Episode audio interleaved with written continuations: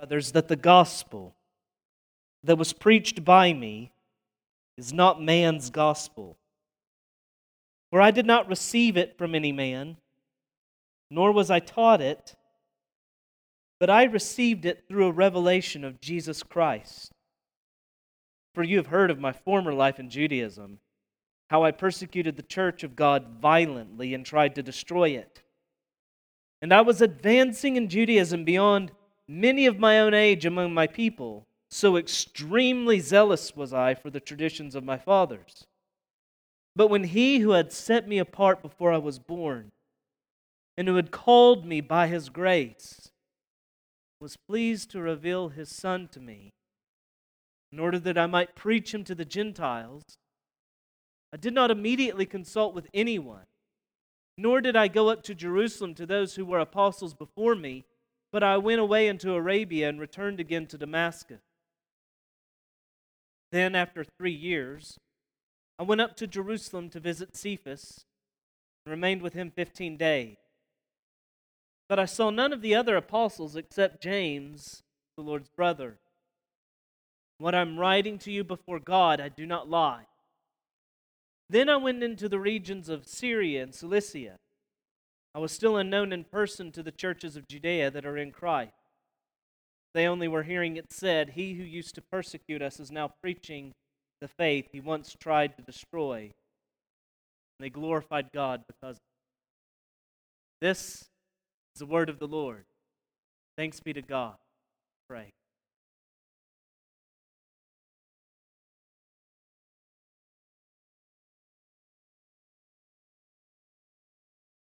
Father, help us to, in humility, look at exactly what it is you're getting at in this text. That we wouldn't miss things that are true for the specific truth you want so clearly to bear down on us through this letter. In other words, help us not come to this text all about ourselves, even seeking things that are true, but rather, first of all, seeking what it is you are wanting to aim at, hard and heavy, by this passage, and that we would think of how to properly feel the weight of that. In Christ's name I pray. Amen. Galatians 1:11 through 2:14 are the largest autobiographical section in Paul's letters. Not only that, they are the largest biographical section we have in the New Testament. Of course, that is excluding autobiographical section we have in the New Testament. That's, of course, excluding Jesus Christ as the supreme author and subject of the New Testament. But outside of that, any kind of autobiographical content we get, this is the biggest chunk that comes in the New Testament. Paul is a fascinating figure. His conversion is most dramatic. His post-conversion life is worthy of imitation. It's not without reason that he says to the Corinthians, "I urge you then, be imitators of me." But if that's as far as you go with a passage like this, I'm afraid you've missed the forest for the trees. Don't miss the gospel for the apostle, or you miss the apostleship which his gospel centers on, This section is very much about Paul, and yet it's not about him at all. It is as though Paul is testifying in court, zealous to defend his apostleship, but for the sake of the gospel. It's the gospel that he's zealous to defend here. And so it's easy to take a passage like this, as we do with so many Old Testament narratives, and preach a be-like message. Preach a hero message. Be like Paul. And yet it comes across the very kind of Pharisaical glory-seeking before men that Paul is against in this letter, in this passage. You must beware of what Brian Chappell calls preaching the deadly bees. Be this, be that, be like Paul. Such preaching is all sting, devoid of the sweet honey of the gospel. And whenever I say preaching the deadly bees, I have reference to the kind of preaching you should be doing to yourself as you read your Bible as well. We should indeed wish to be holy, our God is holy, but if we only come to this passage with that kind of mentality, you'll likely find yourself being like Paul, as he was before his conversion.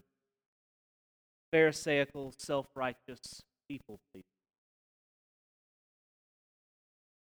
Paul says that he is not now a people pleaser, a man pleaser. Am I now seeking the approval of man or of God? Yeah.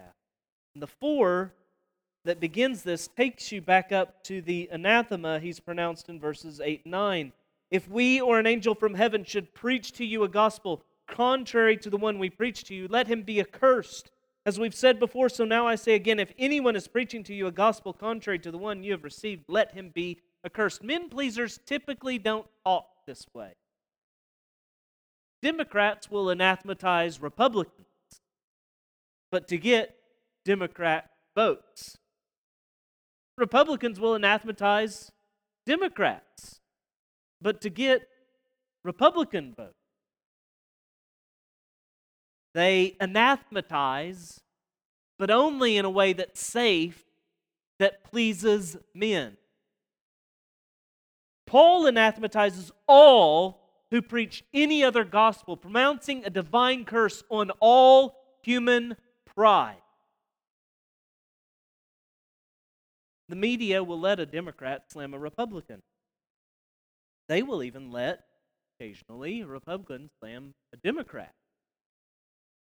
But what you will not find is them allowing the proclaimer of the gospel to ever anathematize with such a broad stroke as is done here, except if they're able to give commentary and anathematize that anathema.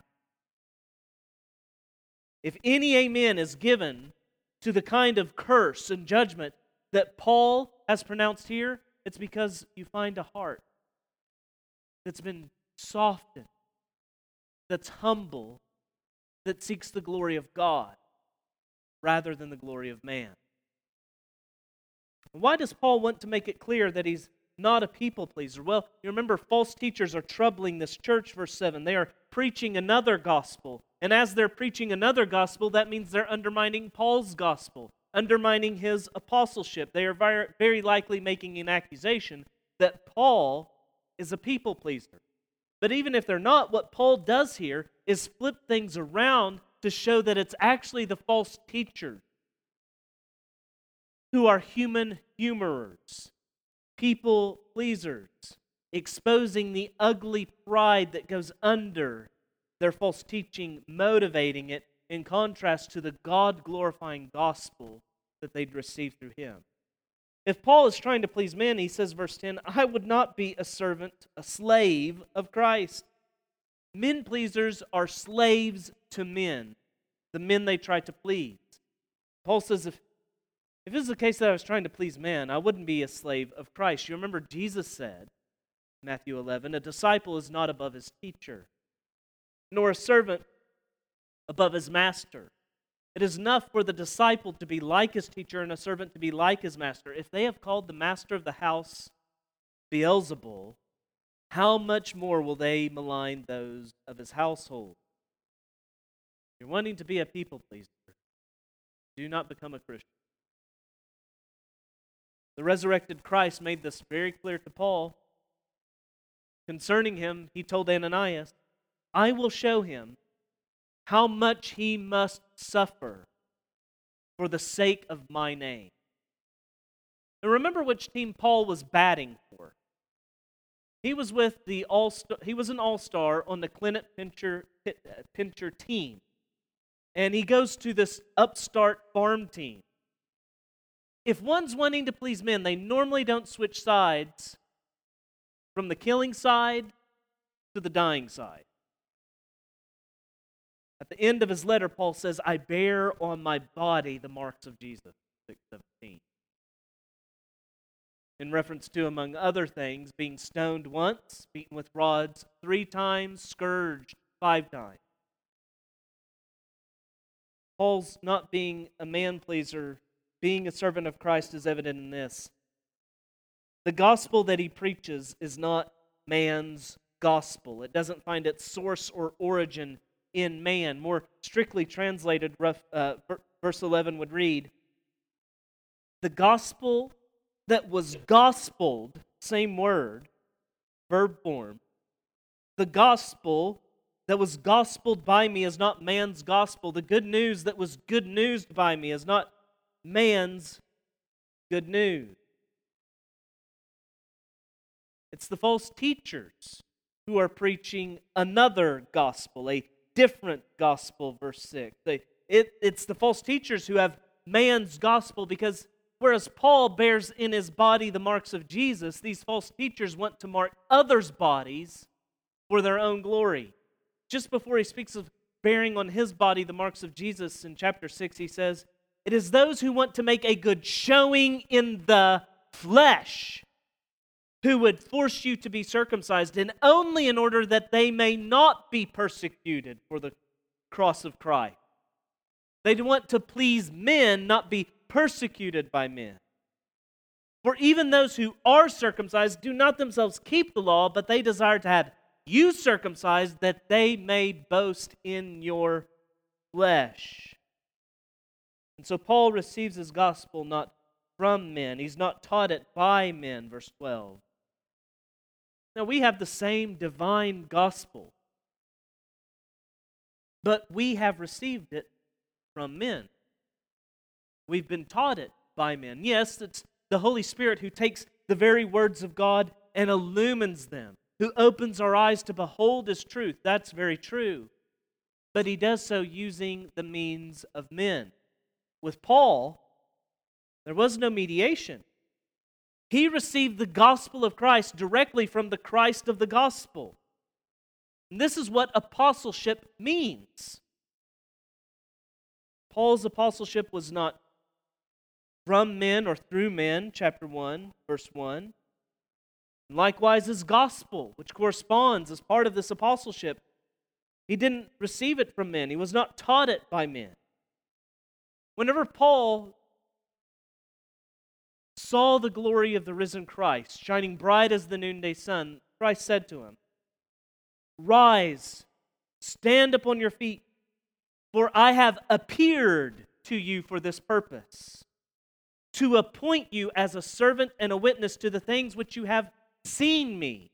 I've appeared for this purpose, that you might speak of what you've seen and speak, testify, witness to those in which I will appear to you, delivering you from your people and from the Gentiles to whom I'm sending you, to open their eyes so that they may turn from darkness to light and from the power of Satan to God, that they may receive forgiveness of sins and a place among those who are sanctified by faith in me. Paul saw Christ that he might speak of Christ. And as he's speaking of Christ, others see. But you notice that their seeing is different from Paul's. Their seeing is mediated through Paul's word, so that their beholding is the beholding of faith. But Paul saw the risen Christ in his glory, so that as an apostle, as a messenger of Christ, he might speak of Christ. In 1 Corinthians 9:1, he asks, Am I not an apostle? Have I not seen Christ? You see the correlation, this seeing and beholding of Christ and being an apostle. He explains to the Ephesian church, when you read this, you can perceive my insight into the mystery of Christ, which was not made known to the sons of men in other generations, as it's now been revealed to his holy apostles and prophets by the Spirit. Paul didn't receive the good news secondhand. This isn't a rumor that he's propagating. This is not even coming from a trusted source. This is not the Associated Press, handing something to Paul that he then runs with. This is the apostolic press. This is coming straight from Christ through his authorized messengers to his church. And now the remainder of this text is a chunk of biographical detail meant to support that assertion. This is his apostolic alibi, if you will. And first you have his former life in verses 13 through 14. And his former life, you see, was a life in Judaism. Now, this is a life not dedicated so much to the Old Covenant as it is to his people. It's a life in Judaism. The reference point is not the God of Israel, but Israel in what she had become with all of her traditions and additions. It was a perversion of the Old Covenant. He was advancing in Judaism among his peers, above his peers, among his people. In other words, he was pleasing men. That's what advancing involves here. And if you can't see it here, go back up to verse 10 and listen carefully. For am I now seeking the approval of man or of God? Or am I trying to please men? If I were still trying to please man. He's speaking about right now, I'm not pleasing man. And if I were still trying to, I wouldn't be a servant of Christ. There was a time whenever I was trying to please men, and he's putting the false teachers into that category of who he once was. Paul was a Pharisee. This is Phariseeism. This is what it looked like. John writes in his gospel, chapter 12, 42 through 43, nevertheless, many of the authorities believed in him, but for fear of the Pharisees, they did not confess it. What was it that the kind of attitude that was being generated by these Pharisees that produced this kind of fear? They did not confess it so that they would not be put out of the synagogue, for they love the glory that comes from man more than the glory that comes from God.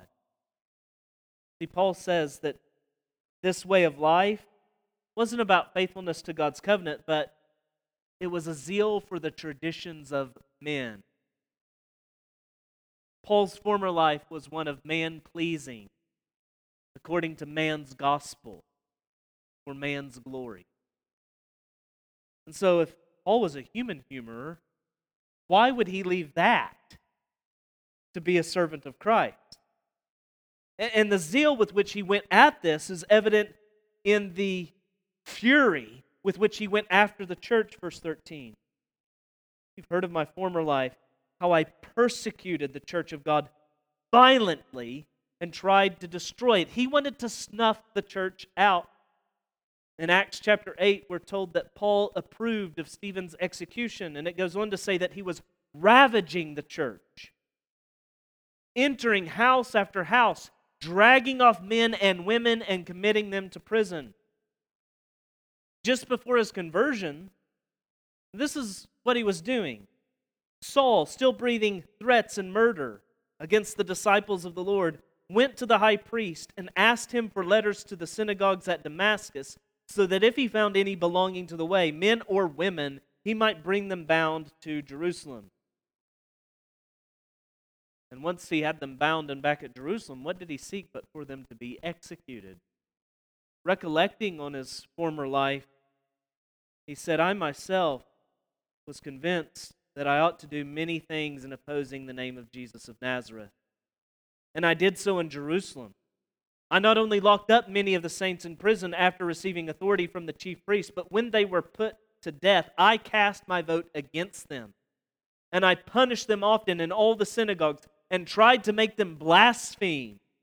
And in raging fury against them, I persecuted them even to foreign cities. Acts 26, 9 through 11. All of that changed in an instant. Why? Note the shift from who Paul was and what Paul did to who God is and what God did. Verse 15. But when he. Elsewhere of his former life and works, Paul says, if anyone thinks he has reason for confidence in the flesh, I have more. Circumcised on the 8th day of the people of Israel, of the tribe of Benjamin, a Hebrew of Hebrews as to the law, a Pharisee as to zeal, a persecutor of the church as to righteousness under the law, blameless, but whatever gain I had, I counted as loss for the sake of Christ. Indeed, I count everything as loss because of the surpassing worth of knowing Christ Jesus my Lord. For his sake I have suffered the loss of all things and count them as rubbish in order that I may gain Christ. And what made this shift in Paul was God. But when he, God revealed his Son to Paul, specifically the God who revealed his Son to Paul was the God who set him apart and called him. Now it's easy to miss the truth of what Paul is saying here for truth. It's easy to be thinking something that's true, but in the wrong category here. Set apart, called, revealed, these are all salvation words that we can use in reference to ourselves. God sets apart those that he saves. He sets them apart for salvation, and he sets them apart by salvation. And so, one aspect of this we call election or choosing. And like Paul's being set apart here, our being set apart happens before we're born. Paul uses Jacob to illustrate this in Romans 9.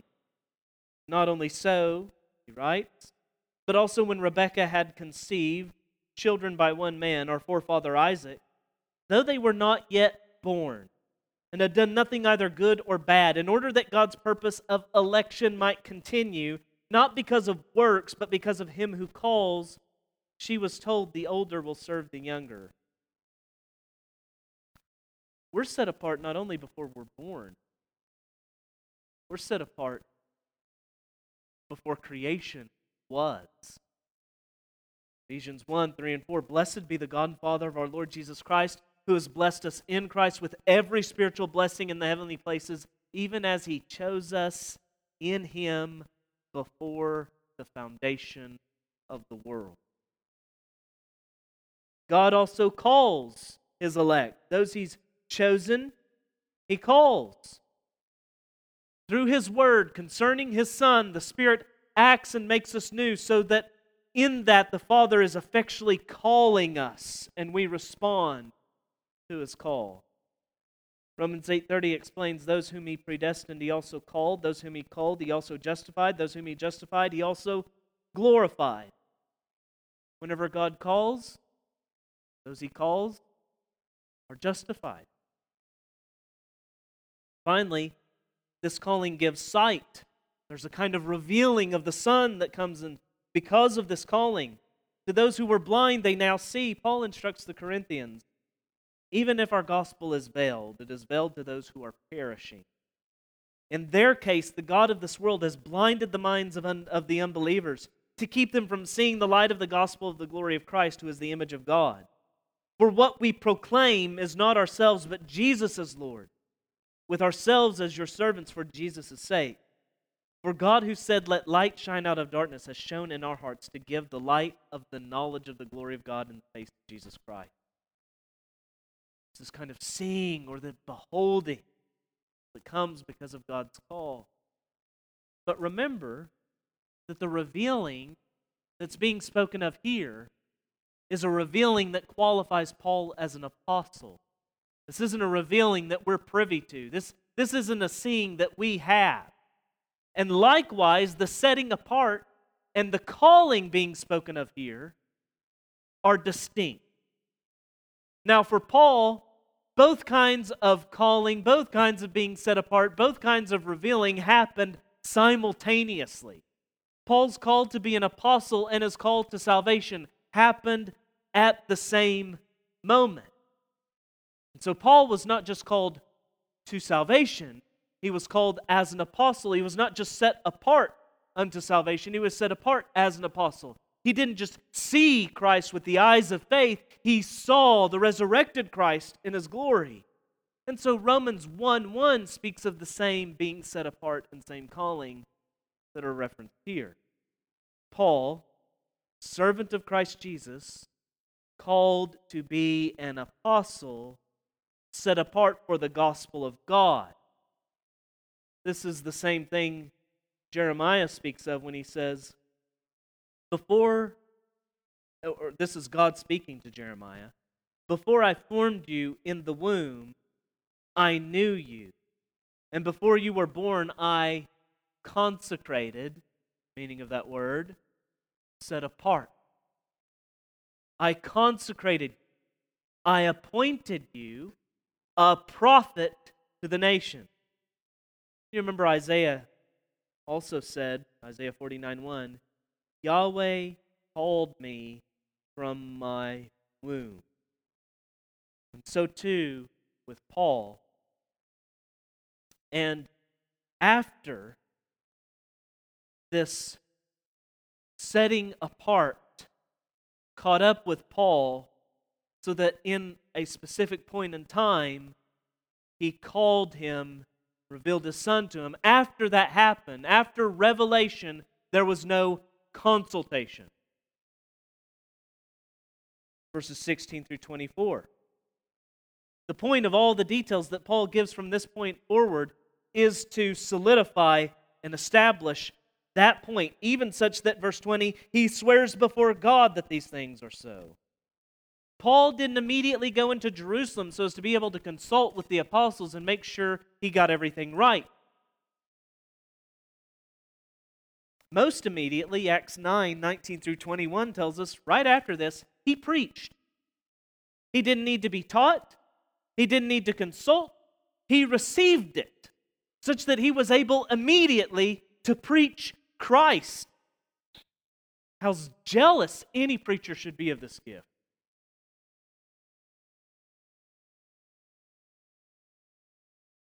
He didn't immediately go to Jerusalem. After preaching, he went to Arabia, and then later, verse 16 and 17, he returned to Damascus. He went into Arabia for a period of about 3 years. These years are a mystery. Doesn't disclose really any detail about them. Some speculate that this was a time of reflection and meditation on Christ. Remember, Jesus said to him, you're going to testify of the things in which you have seen me and in which I will appear to you.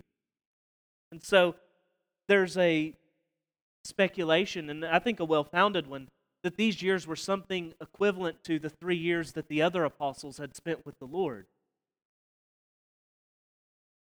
I think there's much to that, but the Scriptures also make it clear that Paul, while he was in Arabia, preached as well. There's just one little detail that brings us out. In Acts 9, you're told that whenever Paul was preaching in Damascus, the Jews were plotting to kill him, and that's the reason they let him down out of that basket to escape from the city. Well, listen to what Paul says in 2 Corinthians, because just as with our Lord, the conspiracy was pretty thick. It wasn't just one group. 2 Corinthians 11:32 through 33, at Damascus, the governor, under King Aretas, was guarding the city of Damascus in order to seize me. But I was let down in a basket through a window in the wall and escaped his hands. King Aretas was the king of Nabatea, which is Arabia. Why is that king trying to intercept Paul at Damascus when he's returning there from Arabia? He's the king of Arabia. Why is he there to kill him? Because the gospel doesn't please men. And he's hoping to kill him. He's evidently done something while he's been in Arabia all these years to upset the king of that region so that he's waiting to kill him when he gets back to Damascus. After fleeing Damascus, he comes to Jerusalem 3 years after his conversion, verses 18 through 19, and he's there only 2 weeks and only speaks to 2 apostles. 3 years and then 2 weeks with 2 apostles. This is hardly anything for any of these false teachers to go on to say, he's gleaned this from others. It wasn't directly from Christ. He's just a people pleaser. Now, this initially does seem to conflict with Acts 9, 26 through 28, where we read that when he had come to Jerusalem, he attempted to join the disciples, and they were all afraid of him, for they did not believe that he was a disciple. But Barnabas took him and brought him to the apostles and declared to them how on the road he had seen the Lord who had spoken to him, and how at Damascus he had preached boldly in the name of Jesus. So he went in and out among them at Jerusalem, preaching boldly in the name of the Lord. Now, if Paul only met Peter and James, I think those two are clear by the Scripture to be substantial enough to say they were representative of the apostles. So I think that's my first take here. Yes, he probably only saw Peter and James, but the idea was that he was brought before them in the sense that they were representative to give a verdict of and for the apostles. But on the other hand, perhaps it's just that he had so little interaction with them. He brought before them, he spoke with them, but there wasn't any kind of interaction with them. It was just that he saw them in a brief instance and nothing more. The point that Paul's laboring at is how long after his conversion it had been and how little interaction he had. And then he goes to Syria, Cilicia, where more specifically, Acts 9:30 pinpoints, he was at Tarsus. And while there, he says he remained virtually unknown in person to the churches of Judea, verse 22. Now, we just read in Acts 9:28 that he was going in and out among them, preaching boldly. So you might think there's another tension here. But I think some sermons over a span of 2 weeks hardly qualifies Paul to be well known among the churches of Judea. How many of you remember Rod Connor? Glad that illustration worked so well. Rod was with To Every Tribe, and he spent a weekend with us, spoke multiple times, and that was only a matter of 5 years ago. And how few of you at the mention of his name didn't recollect who he was, and how many of you are there of you who weren't even here to be able to remember this in the first place in just a span of 5 years. And so can you see, if Paul was only there for 2 weeks, why he would not be known in person to the churches of Judea, not just the church at Jerusalem, but to the churches of Judea. Most didn't know Paul, but they did know of him. And they glorified God because of what God had done in and through him.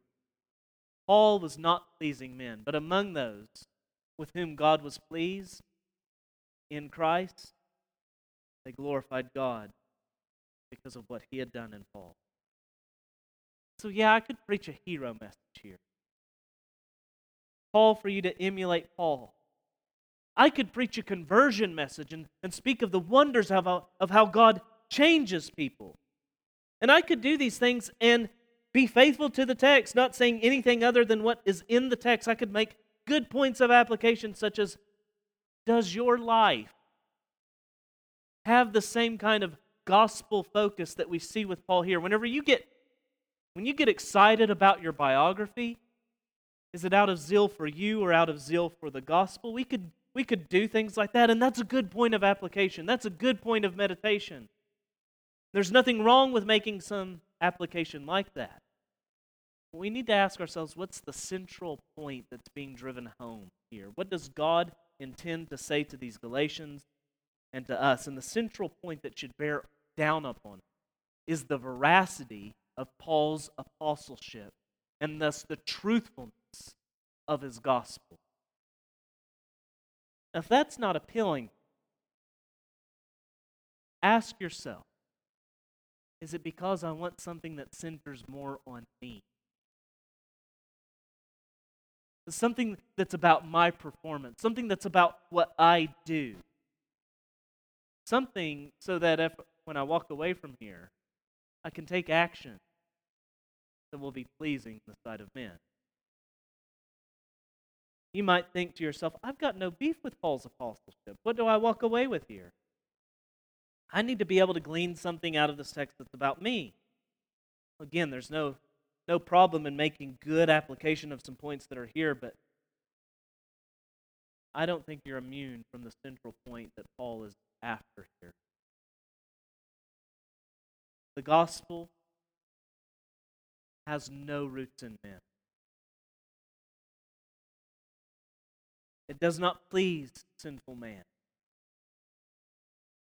Rather, it comes from above, glorifies the triune God. Don't for a minute fail to realize that you need this truth shouted at you just as powerfully as Paul is doing with Galatians here. There is a Galatian inside every one of us.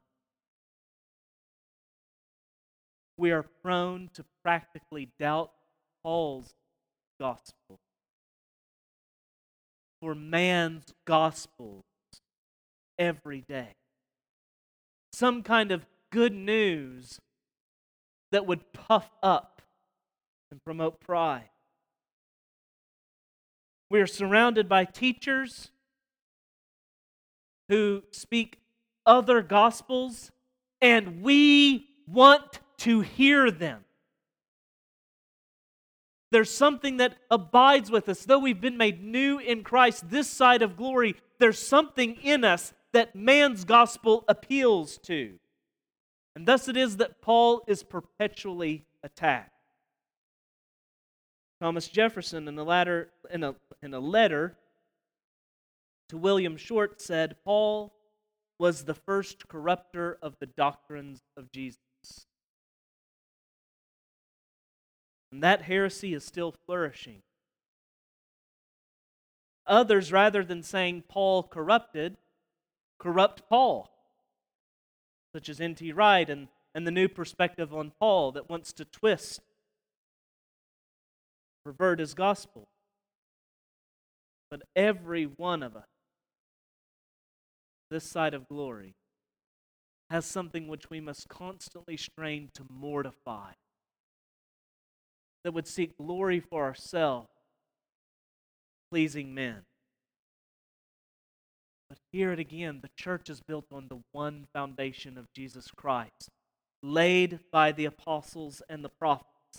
The church is the pillar and buttress of the truth insofar as she remains faithful to this apostolic foundation. Let's settle the matter in our hearts again and again and again. Let us hear this apostolic word and make firm resolve all anew that there is this gospel and this gospel alone. All other gospels are no gospels, and on them, all of them, this emphatic apostolic anathema abounds. Let them be a curse. Here's the good news of Jesus Christ, which has no roots in men, which comes from heaven above, directly to those He chose to be given to His church. This is the apostolic gospel. That the Father sent His beloved Son. Becoming flesh as the second Adam, as our representative, as our substitute.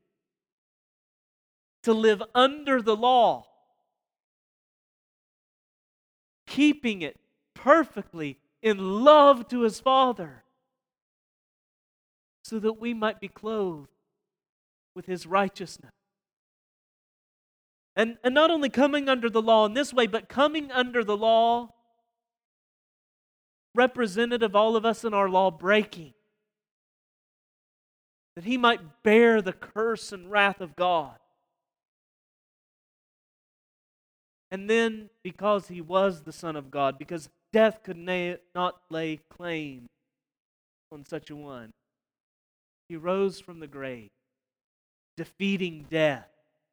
It was the first fruits of the resurrection that we might rise with Him. Promising that the full harvest will come. He will return. All things will be made new. So that grace and peace might now and forevermore flow to us from the triune God. That is not man's gospel. Cursed, damnable. This is the blessed good news of Jesus Christ. Praise be God. Pray. Father, forgive our wayward hearts. Forgive our pride. Forgive us that we're so concerned so often about what man thinks of us, rather than who you've declared us to be in Christ, and in gratitude and joy responding to you in love out of that, believing all your promises towards us in Jesus. So grant us grace now to be zealous for the gospel of Christ,